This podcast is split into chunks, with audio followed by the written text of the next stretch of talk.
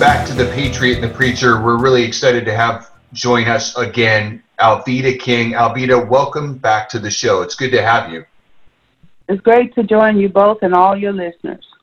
Thank you, Alveda. It's always always nice to have you on. Alveda, I wanted to uh, dive right in here. We we've seen the press release and your comments on this, and I know the audience wants to hear your take on it, which is the new movie, the documentary, aka uh, Jane. Roe, Jane Roe, and I watched it, and there were some there were some disturbing things in there, and one of the things that I wanted to get your feedback on is that at the end of it, as she's doing her deathbed confession, she's she basically said that uh, that if a woman wants to have an abortion, that's why they call it choice. It's her choice. Alveda, what's what's your comment on that? Because she was such a pro-life leader, and you and both Father Pavone worked with her closely. What do you say to that comment? I would be very surprised if they didn't even cut off half of uh, Norma's sentence, because I've heard her say many times, if a woman wants to have an abortion, that's her choice. That's why they call it choice. That doesn't make it right. So ah. it's very possible that Norma finished that sentence that way at that time.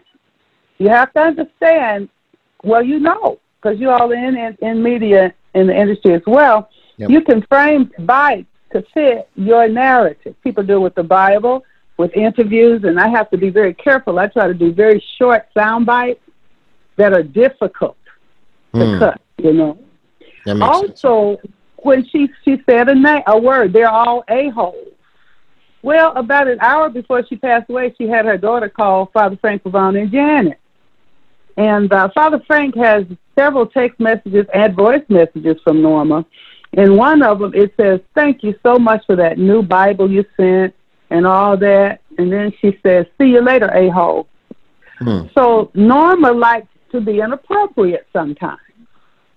And she uh. likes to do shocking things. So one of her terms of endearment, believe it or not, was a hole. I'm just telling you the truth about the Norma I know. Right. She was so different, you know? And so now this is a real distinct difference. You've got to hear this one. In the pro abortion movement, they were ashamed of Norma. They didn't want anybody to get to Norma. They didn't want anybody to know who Norma really was. So they robbed her of her real name. They wow. came up with Jane Roe we always said Norma McCorvey. We mm. love you, Norma. Right. So we didn't take anything from Norma as far as her being paid to say what she said.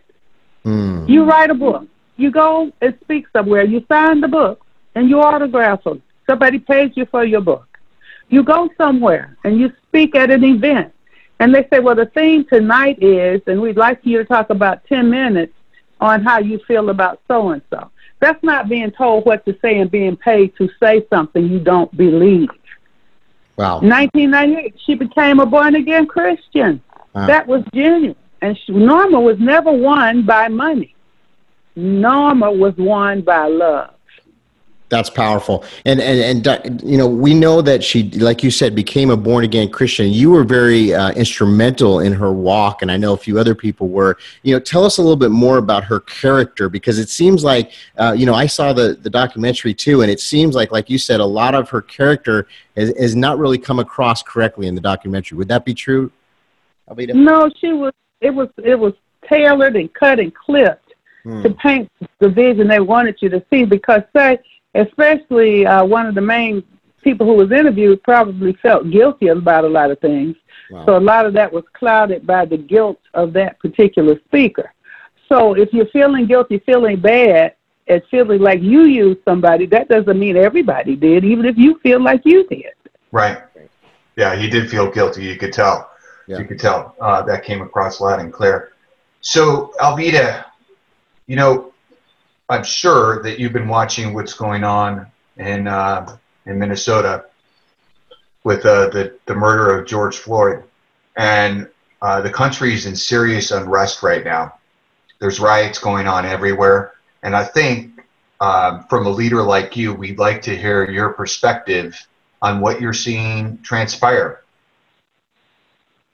My goddaughter, Angela Stanton King, an advocate and an activist, uh, American King Foundation. She's also running for Congress, but she's uh, over in Milwaukee, uh, uh, uh, in Minnesota right now. Hmm. I was just talking to her. She's there on the ground, and she's meeting with families. She's meeting with pastors and leaders. She was right at that moment. There was a target that was burned down, and she was out in front of the target that was burned down. Wow. So she says, Mom, I'm here for justice. I'm here to comfort those for the lost, and then to call for peace. And that's what she's there doing. Uh, she's organized a group, and I know she's going to be with some pastors and leaders at about 6:45 Central Time. Yeah. Yeah. And so, what we need is peace, and all of this over skin color. Hmm. It's really we're one race. We all. Okay. President Trump says we all bleed the same, red blood.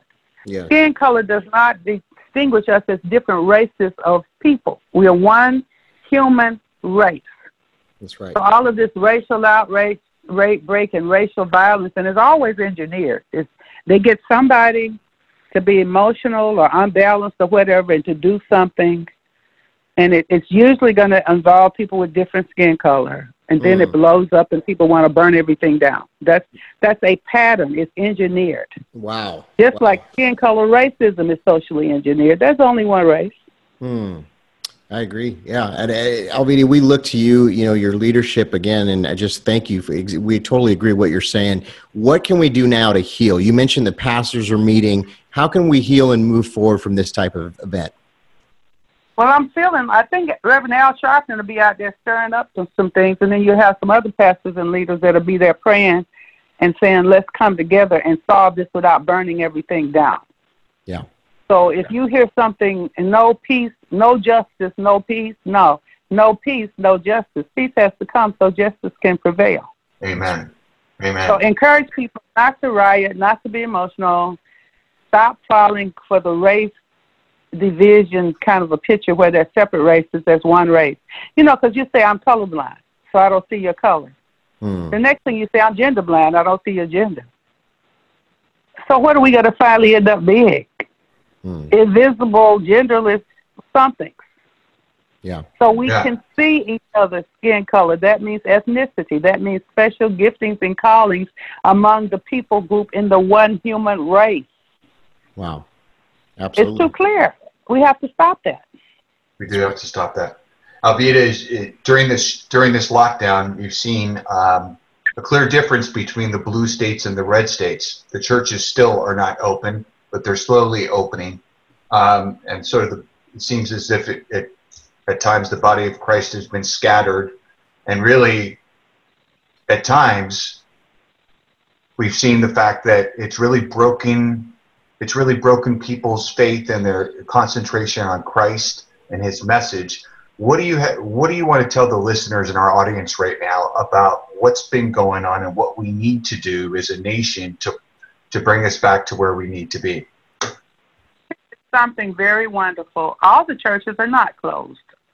All the churches never closed.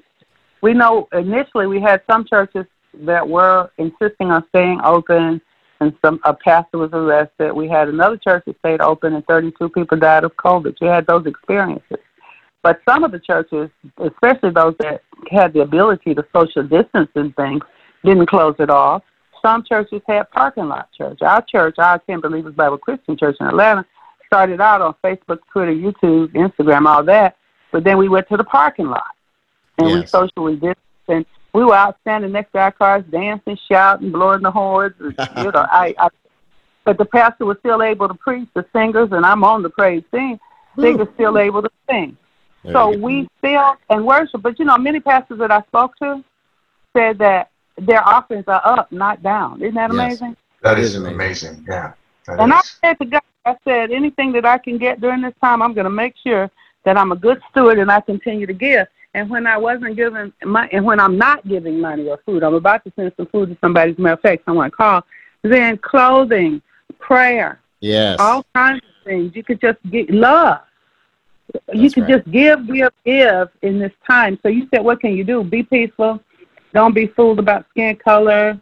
Make sure you're giving and tithing and sharing and not and don't be afraid. Don't panic. Pray. Don't be afraid. Have faith. Love somebody. You're speaking my language, Alveda, and, and you're fired up. I'm fired up listening to you. Do you do you think that all of this could birth a revival in the United States? Do you do you feel that that could be in our future? Revival's here. It's here already. It's been here for a little while. Actually, you just couldn't Yes. see it. See it more now Yes. because you can't trust all this other stuff. Everybody's dying. Be scared. Don't come out.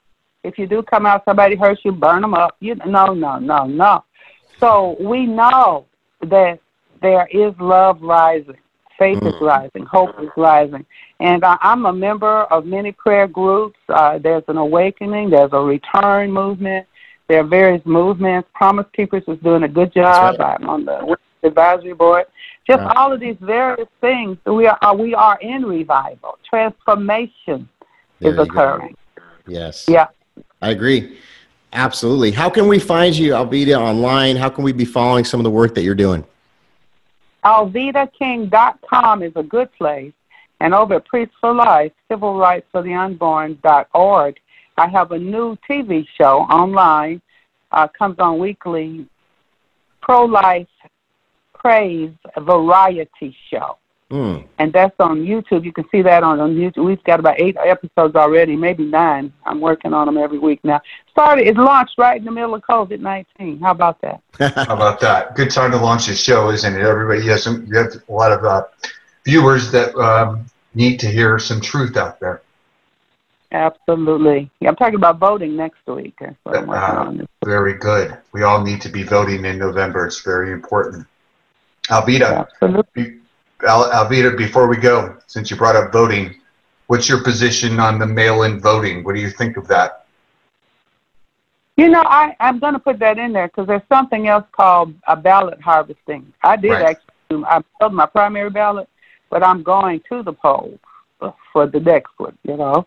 And uh, this ballot harvesting, they've got people going around registering senior citizens places, telling people what to write on there and all that, and then turning them in and finding ballots they don't think are going to be favorable, throwing them away. All of that is going on. Illegal uh, manipulation of ballots, and then uh, the mail-in. If you absolutely can't get out, but to create something where nobody can get out, and everybody mails in, and then you can manipulate, that's absolutely not going to work. No, it's not. Dr. Alveda King, thank you so much for joining us. It's an honor to have you on. Thank, Thank you you, so Alveda. much. God bless. God bless you. both. Thank you. Thank Bye. you. Bye-bye. That was Alveda King. This is the Patriot and the Preacher Show. We'll be right back.